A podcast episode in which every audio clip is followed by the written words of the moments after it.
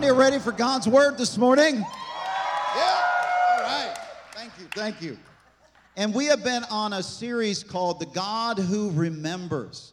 And as we've been going over this, learning that going back, you know, remembering, it's, it's re putting ourselves together. We can't be fully whole until we go back. And how many know sometimes we're always focused on the future that we lose grasp of where we've been and what God has done in the past and reminding ourselves, do it again, Lord. God, you've been faithful. Remember that miracle. Remember that financial breakthrough. Remember that healing in that relationship. And just sometimes to go back and say, oh, yeah, God, you are good. But today I want to touch on atheists and atheism. And we're going to be dealing a little bit more stuff with science this morning and learning what it means that God has been moving in the scientific field. But there are a lot of atheists out there, and they're trying to keep that truth from coming to the surface. And so, because one of the, the ways the enemy destroys God is begins to spread the lie that God's dead. How many know God's not dead? so, I want to talk today is atheism dead? And you're going to show you today how science is proving through the microscope and the telescope that God is real. He's there. I want to tell you a story. There was a story of an atheistic barber who was talking to a pastor. And the barber asked the pastor, If there's a loving God, how can he allow poverty, war, and suffering?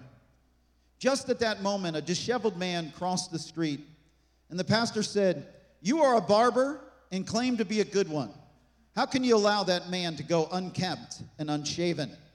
He never gave me a chance, the barber replied, to which the pastor said, Exactly. Men are what they are because they reject God. Father, we thank you today. We thank you for your word. We thank you for impacting us through your word today. We thank you, Lord, that they're not here to hear me, Lord. They want to hear you, Lord. So this morning, let my words be your words, God. I thank you for penetrating, dividing between soul and spirit, Lord. Thank you that your word is authoritative and powerful and life changing for us, and we receive it today in Jesus' name. Amen. This morning, as you came, hopefully you received a little booklet on atheism, and I would encourage you guys just to read through that. Uh, we are a charismatic church, but we believe that God wants to use our minds as well. How many are grateful that the guy who flies your airplane knows what he's doing? He doesn't just speak in tongues. I mean, he that guy's about to do brain surgery on you. He, he, he doesn't just speak in tongues. He can actually, he's studied, he, he's built up his mind. He understands what to do, how your body works, how your body operates. And so I want to touch on some of the challenges that we're facing in our society today because of a number of the atheistic movements that are out there. And Atheism is basically means someone who does not believe in God. A theist is a God believer. An atheist, when you put the A in front of a Greek word, it negates it. Um, same with an agnostic. An agnostic, a Gnostic is someone who knows. An agnostic is someone who doesn't know. What's the difference between an atheist and an agnostic? I don't know, and I don't care. You got it. Well, I want to talk today and start that in the book of Matthew, there's a story about a man named Jairus, and Jairus' daughter had just died or was on the point of death, depending on what translation you look at. And here he has, he's coming to Jesus because he knows, he has faith. And how many know that we can learn everything we need to know, but there's a hole inside of our heart that only God can fill. And because we're people of faith doesn't mean that we're not people who use our minds.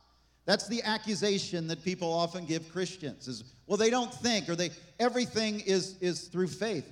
Well, there are some things that you need to use reason. Love the Lord your God with all your mind, your soul, your, your heart, your strength. Use your mind, friend, sometimes.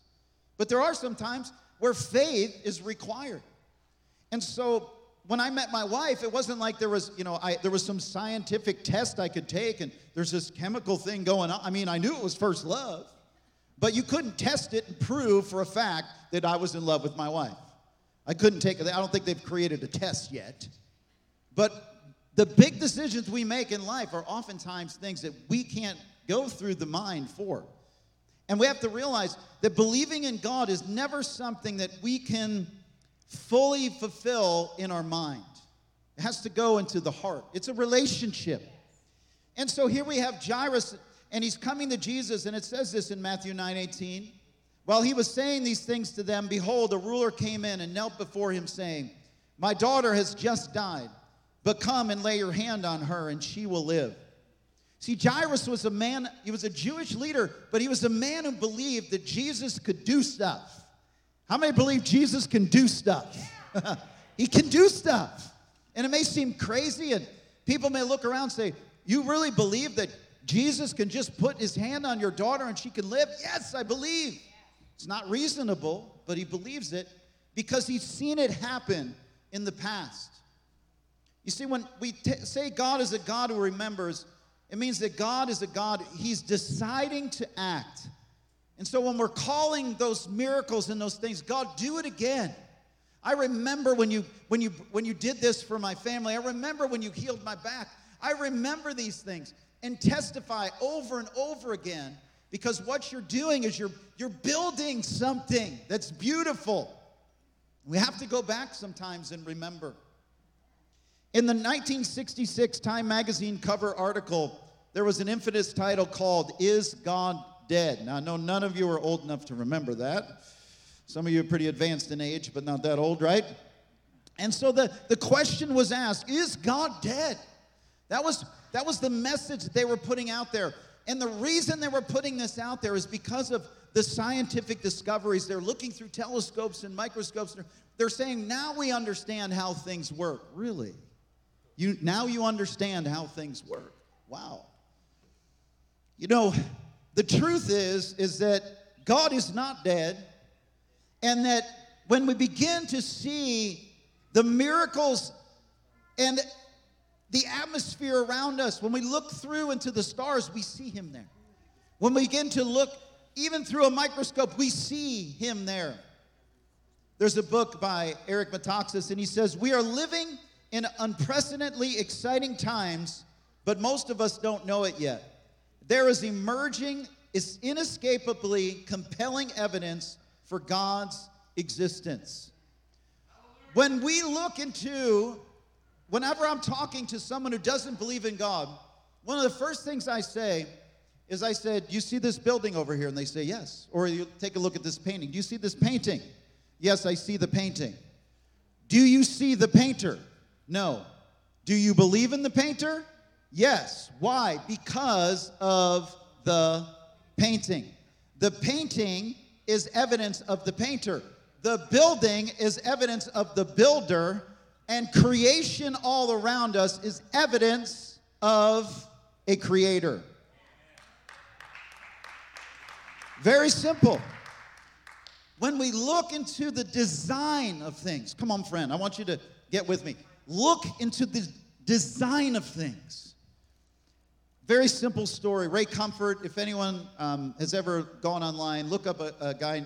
He's, a, he's from Australia, and he is a he is a great evangelist. What he does, what he did one day is he took seven leaves as he was walking into his his uh, shed out back, and his wife was coming like a minute later, and he put seven leaves in order, and then he walked into the shed. His wife comes in, opens up the shed, and said, "Who did that?" Seven leaves put in order, and she's like, "I know there was some intelligence behind this design."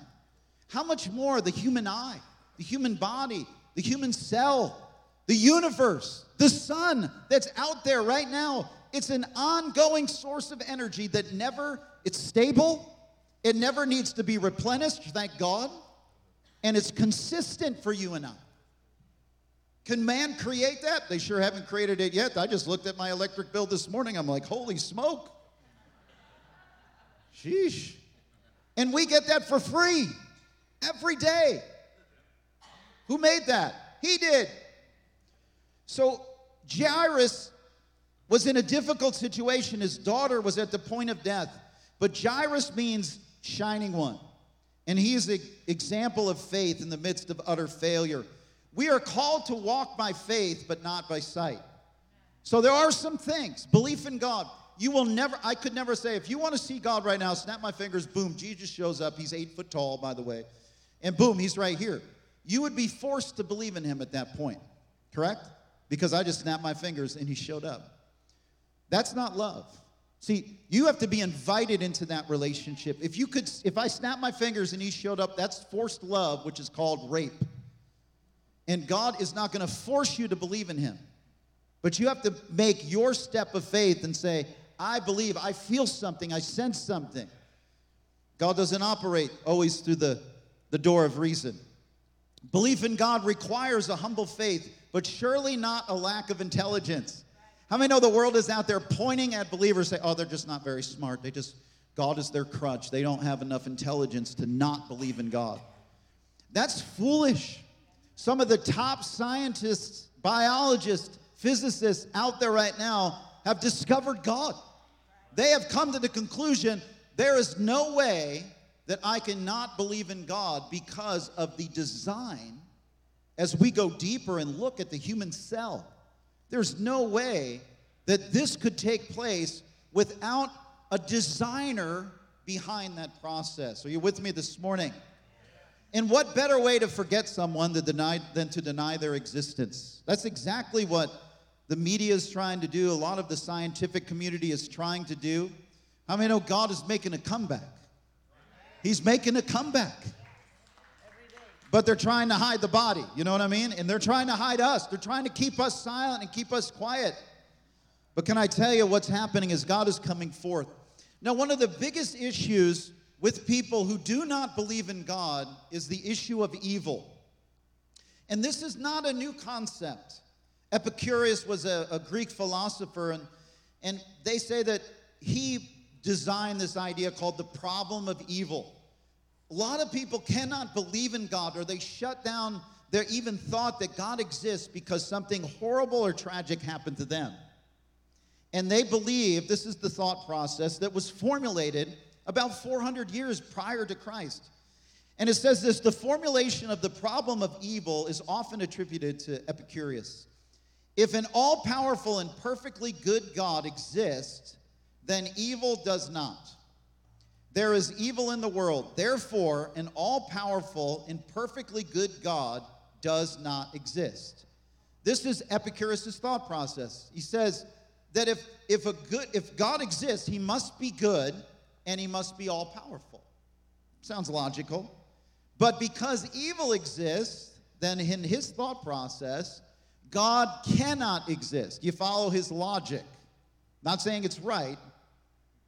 It's just that's his logic. Okay, you with me? Can I teach you this morning? Is that okay?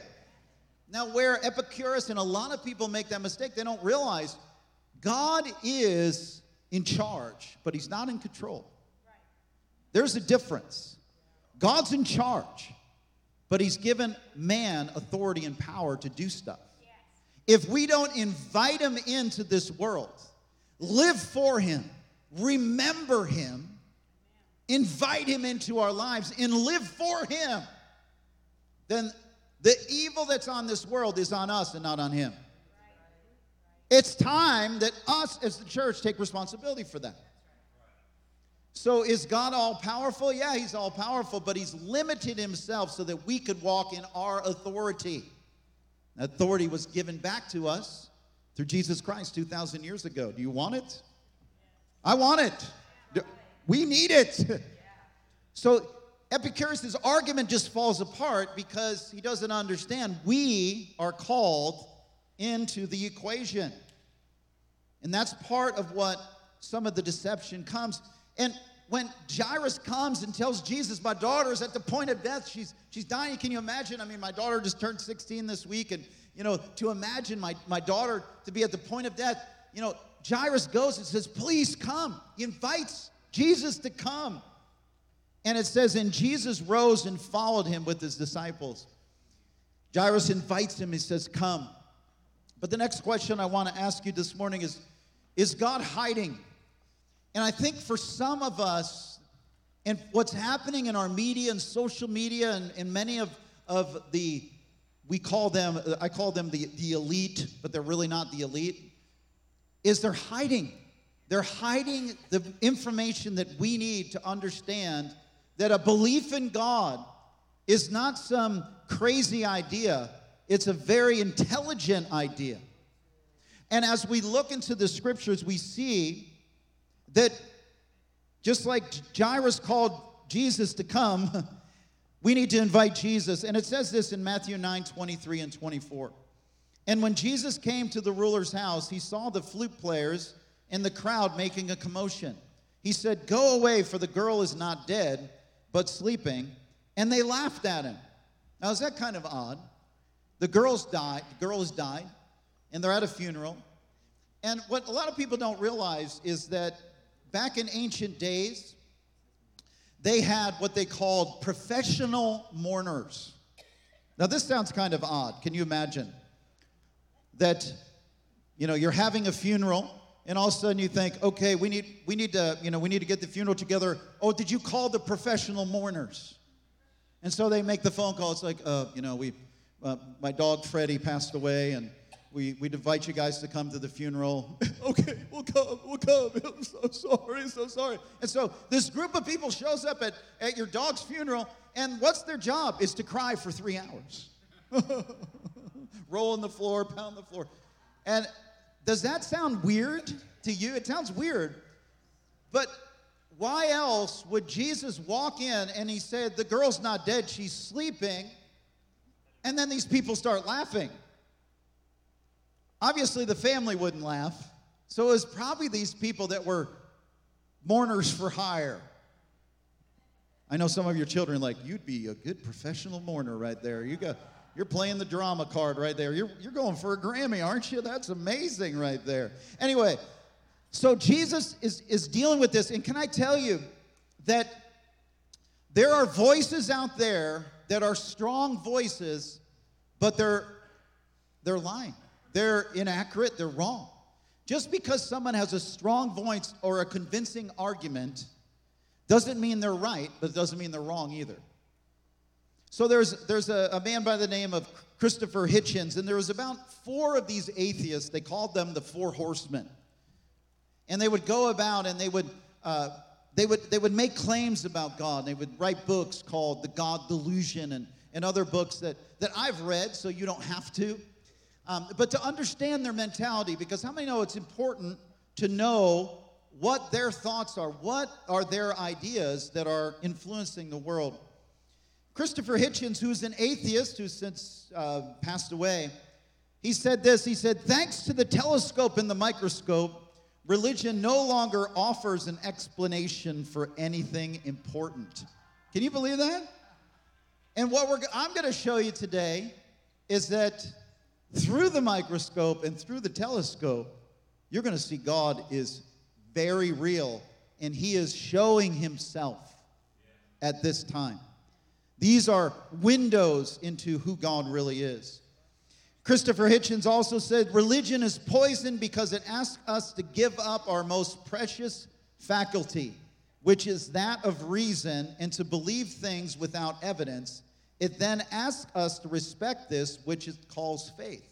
So, this is the accusation that Christopher Hitchens is making against the church that those people are just stupid, ignorant people that don't use reason. Reason has a place, my friend. Mechanics has a place. Everything has its place, but when it comes to believing in God, He won't go through that door of reason necessarily. Oftentimes, most atheists that I've spoken to have had something traumatic happen to them, and they have come to that conclusion if God was real, He would have done something. The challenge is for you and I is that God is not in control. He is not controlling situations. But things happen because we, as mankind, fail to do our part. What is our part? We do our part, then we can see evil stomped out from the world. People say, well, what about all the starving children in the world? If you took, I think they said that 40% of the income of the top 100 people in the world, we could feed the entire world. So God's already given the finances and resources to, to save everyone. but we've held back. You understand? God's not the problem, we are the problem. But there have been throughout history brilliant people, scientists, philosophers, biologists, astronomers. One of them, was Lord Kelvin, he said this if you study science deep enough and long enough, it will, um, for you to, if you study it long enough, uh, it will force you to believe in God. He saw the design and the, and the complication of things as he studied deeper. Can I tell you that the smartest people out there believe in God? The most intelligent people believe in God. Isaac Newton, anybody's familiar with Isaac Newton, he created calculus when he was 21 years old. Ugh. Smart dude. But he wrote more books on the Bible than he did on science. And he said this He said, The half hearted thinker will not believe in God, but people who think carefully with a full heart will have to, will have to believe in God. You understand that the stance that I'm taking this morning is that there are many, many, many brilliant people out there who have studied the stars and who have studied the, the, the intricacies of the cell and have come to the conclusion that God must exist because of the, the, the way it's been fine tuned. And we call this the fine tuned argument. And it basically means that fine tuning that one degree, one degree, one hair, even though it doesn't prove design, what, what we're saying here is that our universe has so been finely tuned that it's so convincing that there are uh, astronomers and physicists who said there has to be a creator. Let me go ahead and bring up the next slide. Imagine a wall with um, 40 different knobs on it, okay? I'm gonna, I think I have a picture of, of a, imagine a room. Here we go. So imagine you walk into this room and there's about 40 dials. And each of these dials here goes from zero to a billion. That is what your job is. And on these 40 dials, every one of these had to be finely tuned between 1 and 1 billion. You had to set each dial at the exact number for life to happen. If you were wrong, were off or wrong one degree on any one of these knobs, the universe would not happen. That's how finely tuned our universe is. What is the likelihood of you even getting one of these dials right? Not a chance. And that's how fine tuned our universe is. So, what happens is they say that when you look into a proton and an electron, two, none of us have probably ever seen them before, maybe some of you have, but their weight, their weight has to be so finely tuned that if it was off to the 10th power of whatever, the universe would fall apart. The universe wouldn't happen. That's how finely tuned our universe is. Now, one of the challenges that we find that's happening in our school systems now is they refuse to teach the intelligent design argument. They refuse to teach that there is intelligent design in our world. And I think a lot of it has happened because as Christians, we oftentimes feel like the Bible could not present evolution as a possible way that God had formed the world. Most scientists and physicists out there believe the world is about 13.8 billion years old. Most scientists and physic, physician, uh, physicists believe that there was a big bang that happened at the very beginning. And they have studied that the universe from this bang has been expanding on an ongoing basis for the last about 14 billion years. Now, can I tell you that some people, some Bible teachers will tell you that the, that the earth has to be 6,000 years old or a young earth. And then there are other Christians like myself who believe that the Bible does not force us to believe that the earth is young. I believe, based on the Bible and my understanding of the Bible that the earth is actually very old. Now, you can come to a different conclusion, and that's fine. But can I tell you, in the understanding of the Hebrew language, we're not limited to a six 24 hour day creation. You're not. The, the word for day in Hebrew is yom, and yom does not limit us to a 24 hour period. Be like me saying in the days of Noah. Well, I didn't mean in the 24 hour period of Noah, I meant in the day or the time period. So we're not limited in evolution or the way that God worked on this planet. Evolution is not denying of God. Now, you can have a belief system and, and stance any way you want when it comes to the, how did evolution happen or not. The whole idea is that God was the intelligent design behind everything. And if at the very beginning, see, even Einstein said this if there is a beginning, there must be a beginner. Come on, you hear me on that? If there's a beginning, there has to be a beginner. Because at the moment of the first blast, and the reason they believe that there was a beginning is because the earth, because the universe is expanding. It's not a steady state universe. It's not like we've always been here and we always will be here.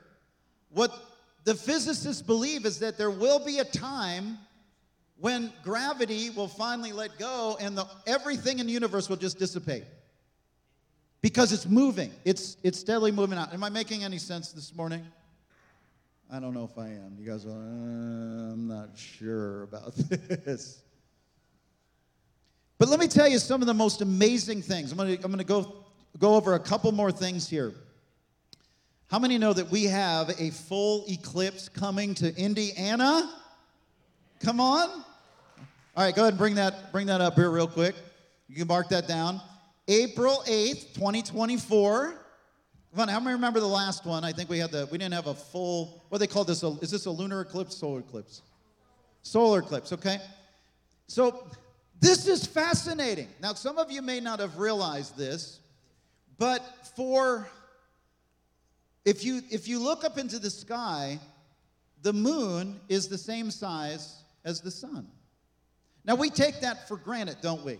We have the, the light for the day and the light for the night. So the distance from the earth to the sun is almost exactly 400 times the distance from the earth to the moon. The diameter of the sun is almost exactly 400 times the diameter of the moon. Is that a mere coincidence? Because if this is true, and of course it is, it means that these two heavenly bodies will look precisely the same size to us here on earth. Who did that? Who created the, the earth and the moon and the sun? So that when we have this day in April 8th, 2024, that the moon actually fits exactly over the sun so that we have total darkness on that day. We're going to have total darkness on that day. Isn't that going to be cool? You guys don't like eclipses? I think it's going to be cool. I mean, it's a, it's a sign and a wonder. Who did that? Did that just happen? No. It is a, it is a sign and a wonder. Now, the other thing that is, that is miraculous, that has helped us as the earth survive, is the process of what they call photosynthesis. Everybody say photosynthesis. All right. And go ahead bring up the tree here. So when you when you look, trees are not that are not withered receive energy from outside of this planet. Isn't that amazing? That for the trees to survive, what's happening with these trees?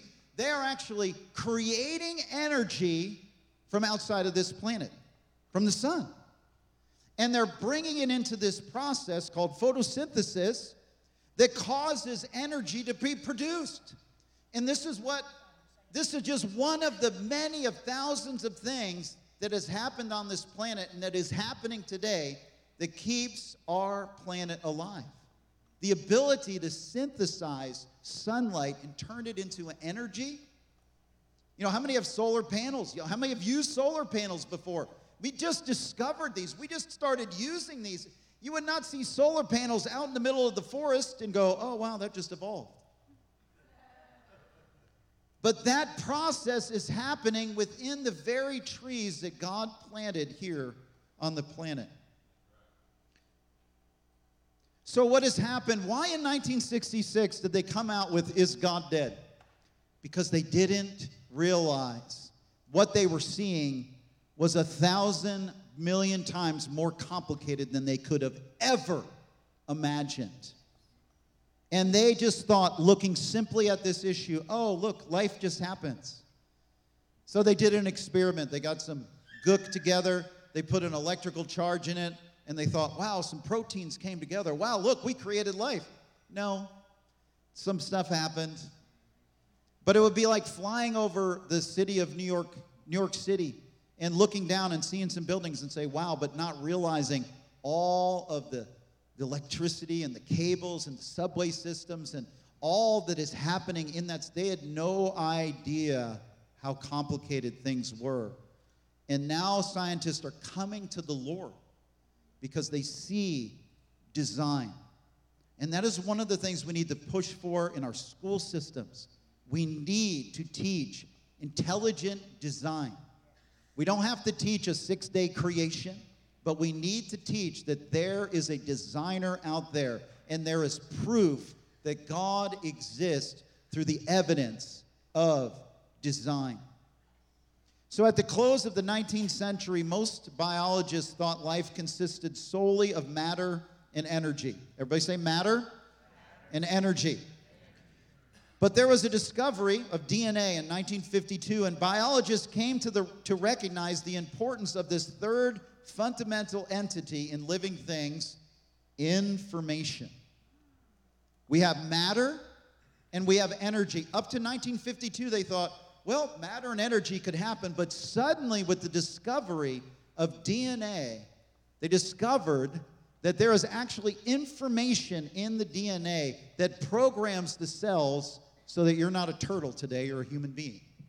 You're not a monkey, you're not a giraffe, you're a human being because your DNA is carrying that information in every cell, and every cell is following this intelligence.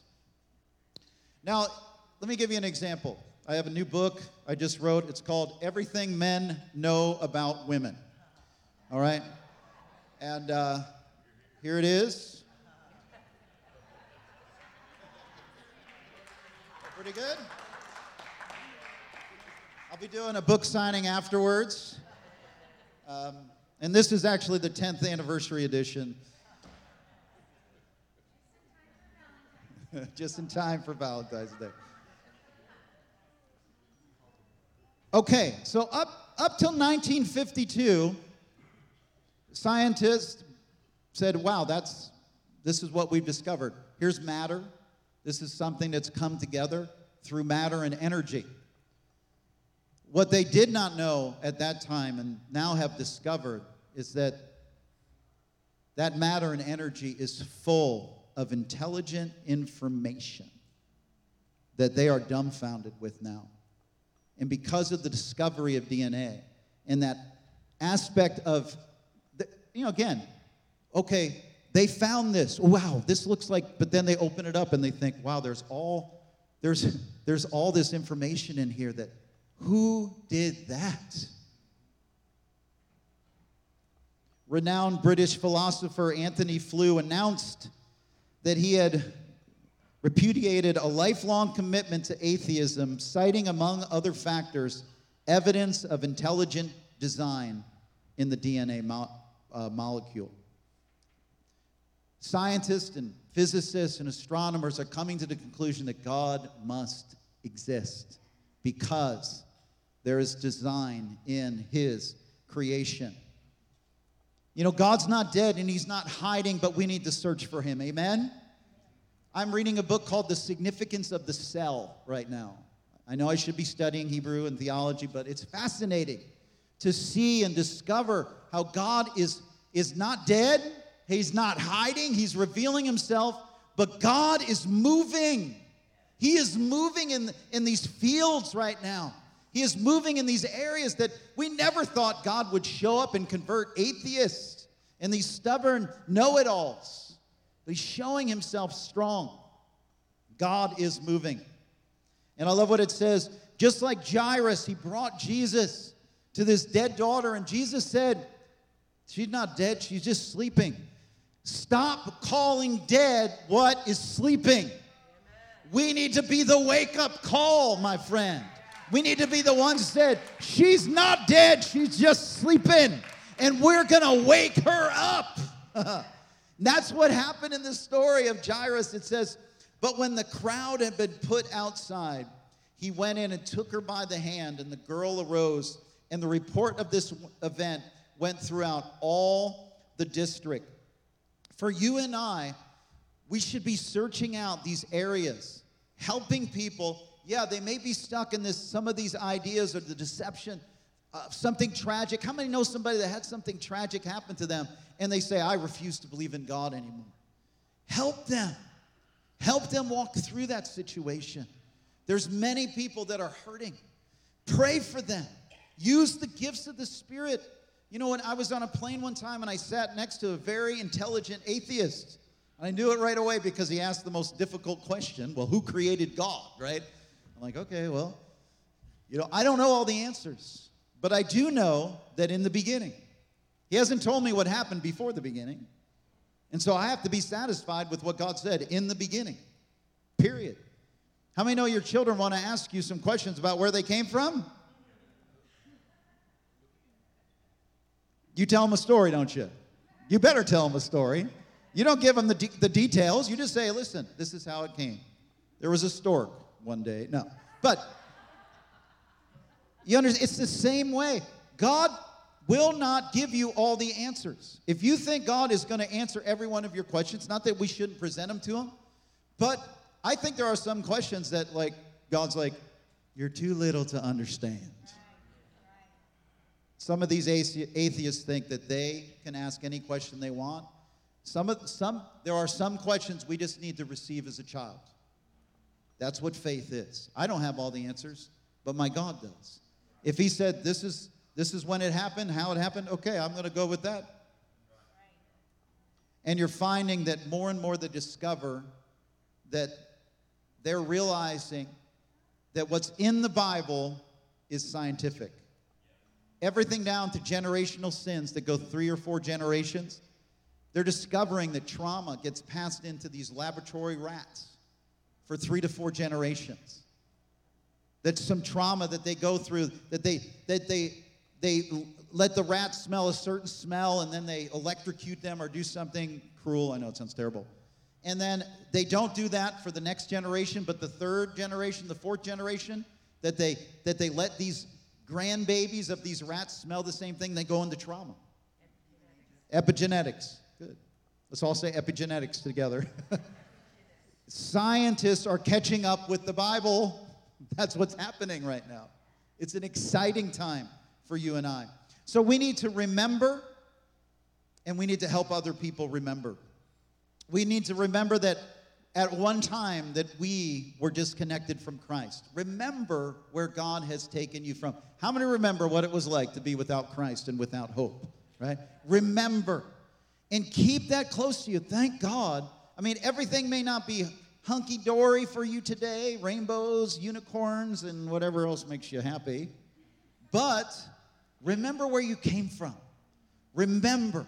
Let's not forget who our God is. Let's not forget that He is revealing Himself in amazing ways. Let's stand together as we get ready to close. Come on, let's give God a shout of praise. He is good.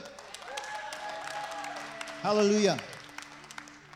So, Father, we thank you this morning. Thank you for what you're doing in the scientific communities, God. Lord, we lift up those around us that are struggling right now, God, even with your existence. And we pray, use us, Lord. God, use the pamphlet that we received today to help us study to show ourselves approved, God. Lord, that we will be properly equipped to minister to those, Lord, who have been deceived, who have been hurt, that have been broken. And God, I thank you so much. Thank you that you have not hidden yourself from us, but Lord, you've hidden yourself for us. And God, I thank you for the discoveries that are about to take place, Lord. And God, the things that you're about to do in our own hearts today, that you're reminding us that you're real, that you exist, and that you love us, and that you reward those who diligently seek you. So, God, today we say yes to you. Use us for your glory. And we give you thanks in the name of Jesus. Come on, let's give God a shout of praise. He is good. Hallelujah. Hallelujah. Guys, if you need prayer today,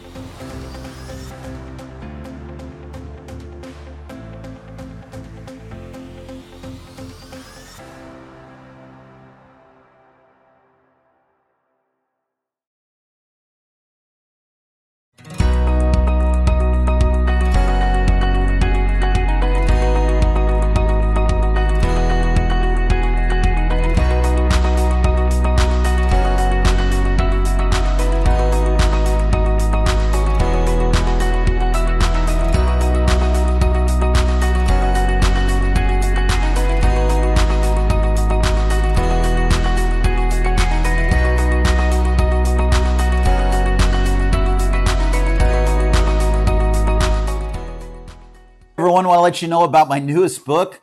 It's called Are There Two Powers in Heaven? And I've been working on this book for about the last 10 years. Many of you guys know I was in kind of a hiking accident last year, and I just took that time to really invest in writing. Uh, Killing the Devil with Ink is a good prophetic word. And uh, one of the books I really wanted to get into your hands this year was this book. And this is a the largest book I've ever done. It's uh, got 95 chapters and they're small chapters because as I was writing it, I decided, you know what? There's so many deep truths here that I do not want to overwhelm my readers with too much information. And this book is, uh, I want to read to you from chapter 10 today. And the title of this chapter is Behold a Son. And what this book, the premise of this book is that the Jews in the time of Jesus were expecting this figure called the Son of Man. Now, most people believe that Jesus, when he claimed to be the Son of Man, that he was actually claiming his earthly title. But when you discover in the book of Daniel, there was one like the Son of Man that came alongside of the Ancient of Days. And this was this idea is called the two power in heaven belief. Um, and it was first started about in uh, 1970. Alan Segal, uh, a famous scholar, Jewish scholar. He began, he wrote a book called The Two Powers of Heaven, and he discussed how the early Jews understood that there was another power coming from heaven. And they understood that this was this was not a, just a man, this was the Son of God. He was everything his father was. The eternal Son of God was coming to the planet. And this mysterious figure was revealed when Jesus arrived on the planet. And I want to just talk about chapter 10 because uh, when we look at the first son of Jacob, his name was Reuben. And Reuben is not just a great sandwich you can get in a restaurant. Reuben actually means, behold, a son, or I see a son. And I love that it's, it's the first son of Jacob. And I believe this is the first revelation we have to have when we're reading the Old Testament that we discover that God had a son. Behold the son. And this is what this book refers to is the appearances of the Lord Jesus Christ in the Old Testament. Now, if you've uh, purchased the, the name translation, what I've done in the name translation that I think is very unique is uh, we have the words of Jesus in red, which most, a lot of Bibles have that. Okay, great. But I also put the words of Yahweh, the Father of Jesus, in the Old Testament and the New Testament in blue. So whenever God speaks, whenever the Father speaks, you see his words in blue. Now, the fascinating thing, and what so many readers of the, uh, the, the name translation version, when you get it in the electronic version, you'll see the color. In the Old Testament, when Jesus shows up in the Old Testament, I put his words in purple to recognize that this is this is that the mysterious figure of the Old Testament that's being revealed in the New Testament. And what I love to say, it's it's it's like a movie. If you watch a movie and during the movie a, a very important figure shows up, but the figure's character is never completely played out, or there's no resolve to the character, but when the movie's done and you think, well, what about that character in the movie? What happened to him? Where is he? What that tells you in the movie is that there is going to be a sequel. And I like to say that about the Old Testament is that when there are some figures that are, are mentioned in the Old Testament. Uh, take, for instance, Melchizedek, which his name Melech means righteousness, or king. Melech means king, and um, Sadak means righteousness. So he's the king of righteousness, is revealed in a, just a few verses in Genesis and then once again in Psalm 110. Who is this mysterious figure? Well, many scholars like myself, I believe that this is actually the pre incarnate Jesus Christ revealing himself in the Old Testament to get us ready when he shows up, when Jesus lands on the planet and the New Testament begins to say, and this is the Son of God. Jesus Christ is the Son of God. He is the other power of heaven. And this is what this book addresses throughout uh, throughout the Old Testament. The pictures of the angel of the Lord. We know that sometimes when we're reading about the angel of the Lord, uh, scholars are very confused. This this this angel speaks with the, the same authority as Yahweh and, the, and speaks in the name of Yahweh. And the word angel is not, we can't just think of a, just a mysterious figure when we think of angel or some heavenly being.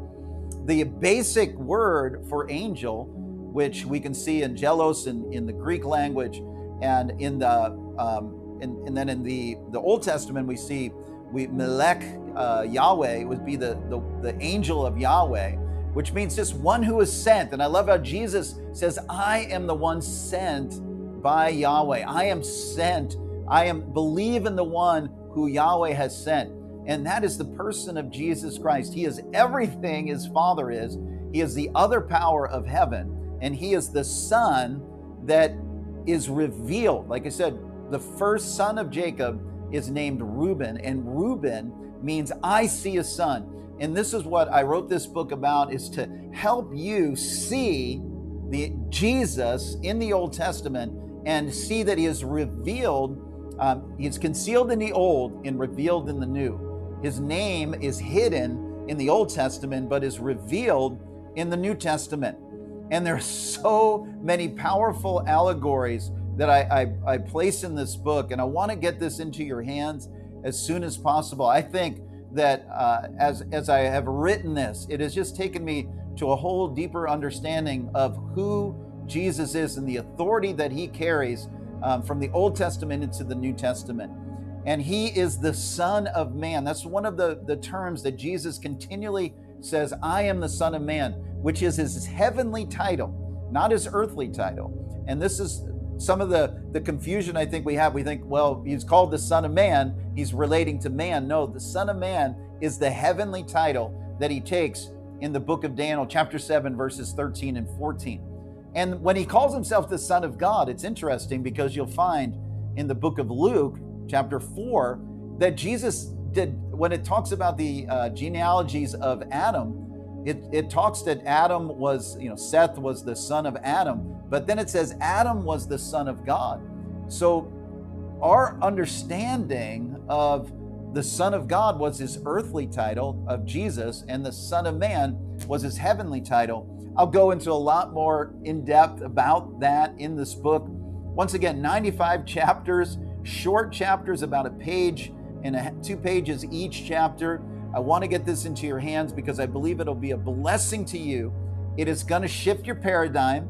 Uh, the people who have read it so far, they said, man, this is intriguing. I've never uh, considered understanding the Bible in this narrative.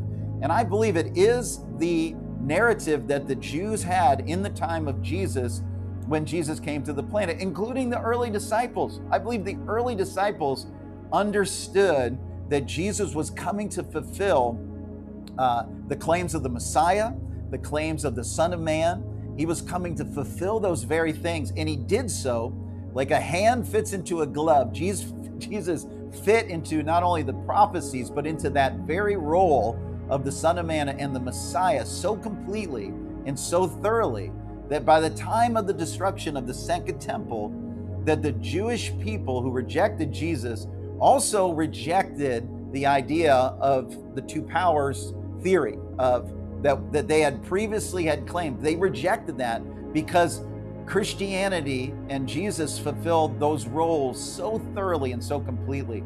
And this is uh, this book, I believe, will help help you understand that, help you understand that from a biblical perspective, and it will take you to a whole nother uh, level when you when you begin to put the scriptures together and say, "Oh, this now makes sense."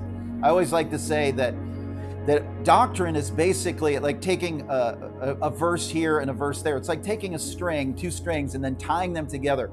And that's how you create your doctrine. You're taking a verse, you're connecting this verse, you tie it together. Now these verses are tied together, and this is what makes a doctrine. And what I've done here is I've taken some scriptures that you may not fully understand, may not have heard, may not even know of, and I've pulled them out. I've shined the light of God's Spirit upon these verses, and I want to I want to reveal these to you. I'm, let me read one of these to you. It's Proverbs 34, and it says, uh, "Who has gone up to heaven and come down? Whose hands have gathered up the wind? Who has wrapped up the waters in a cloak? Who has established all the ends of the earth?" What is his name and what is the name of his son? Surely you know. So, even in the book of Proverbs, it's insinuating that there's another power in heaven. There's a son who's going to come to the planet and take over his father's dynasty. He's going to rule in his father's name. He's going to be everything his father is. And this is the declaration that we make that Jesus Christ is Lord. But it's interesting because in some of the rabbinical writings, I'm going to read this. It says many early rabbis even claimed Yahweh was angry with Solomon because of what he wrote in Proverbs 34. They claimed God said to Solomon, Why do you express a thing that concerns the sanctification of my name with an obscure allusion? And this is what the rabbis were criticizing. They actually claim that Solomon misspoke in Proverbs about talking about the name of God's Son. And when you begin to uncover some of these scriptures, I think you'll be convinced, like I am, that this is a very solid, uh, concise narrative that you and I should should grasp if we want to, uh, if we want things to kind of fit together as we're reading the Bible. And that's that's my hope and that's my prayer that uh, as we read as we read the scriptures together and study the scriptures together, that you and I will come to a, a just a deeper understanding of who the Father is, who Jesus is. I say this it says, Together the Father and the Son agree and validate the truth of the claims of Jesus. The two power teaching is the most uh, fluent understanding of Yahweh and Jesus and how they relate. This view has been lost as the church has defended that God is three in one and the Jews have defended that God is one and no more. A closer look into history reveals that the Ancient of Days and the Son of Man rule the universe from their thrones in heaven. Friend, I encourage you go on to Amazon. The hardback is $14.99. You can download this immediately for $9.99 on Amazon Kindle and leave a review. Let me know what you think. I hope that it is a blessing to you as it has been to me. God bless.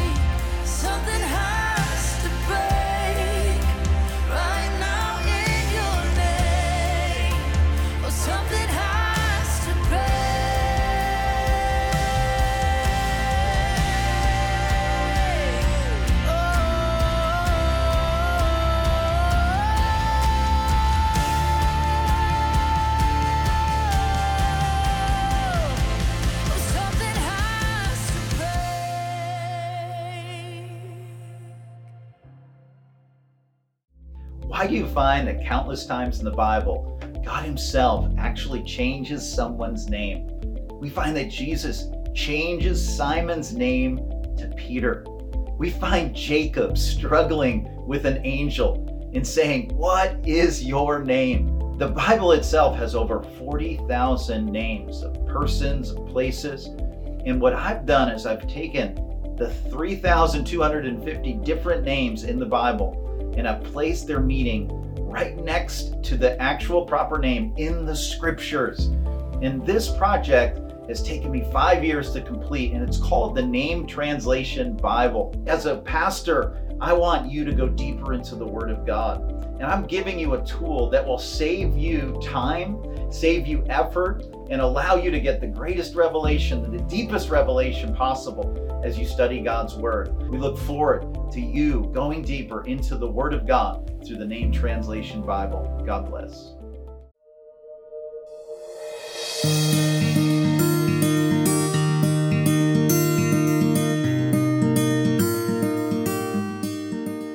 Hi, I'm Linda White. I'm the manager of Gateway Hunger Relief Center, and um, I've been about here about 14 years. This has been a blessing to me and my family to be able to serve. We need your support, and the reason why we need your support is because our numbers are growing, for one thing.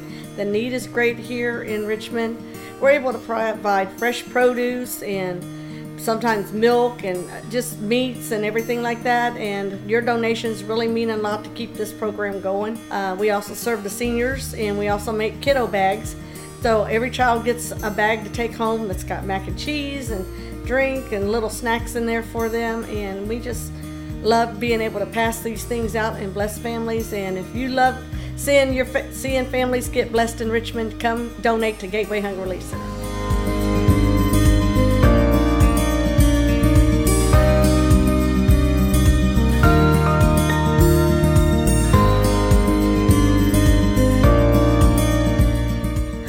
Shelby Jones. Hi, my name is JD Marker. Hi, my name is Jenny. I just love blessing the people and seeing all the smiling faces and smiling kids. I come love coming here. It gives me something to do every day. I like to give the people God in their hearts and I like to spread the word of God around to everybody. It's been a blessing. I've been here for 14 years and I hope to do it for another 14. I don't know what I would do without him really. I'd be home doing nothing. I just love being here and helping people. I like to give out food and help people. God bless everybody.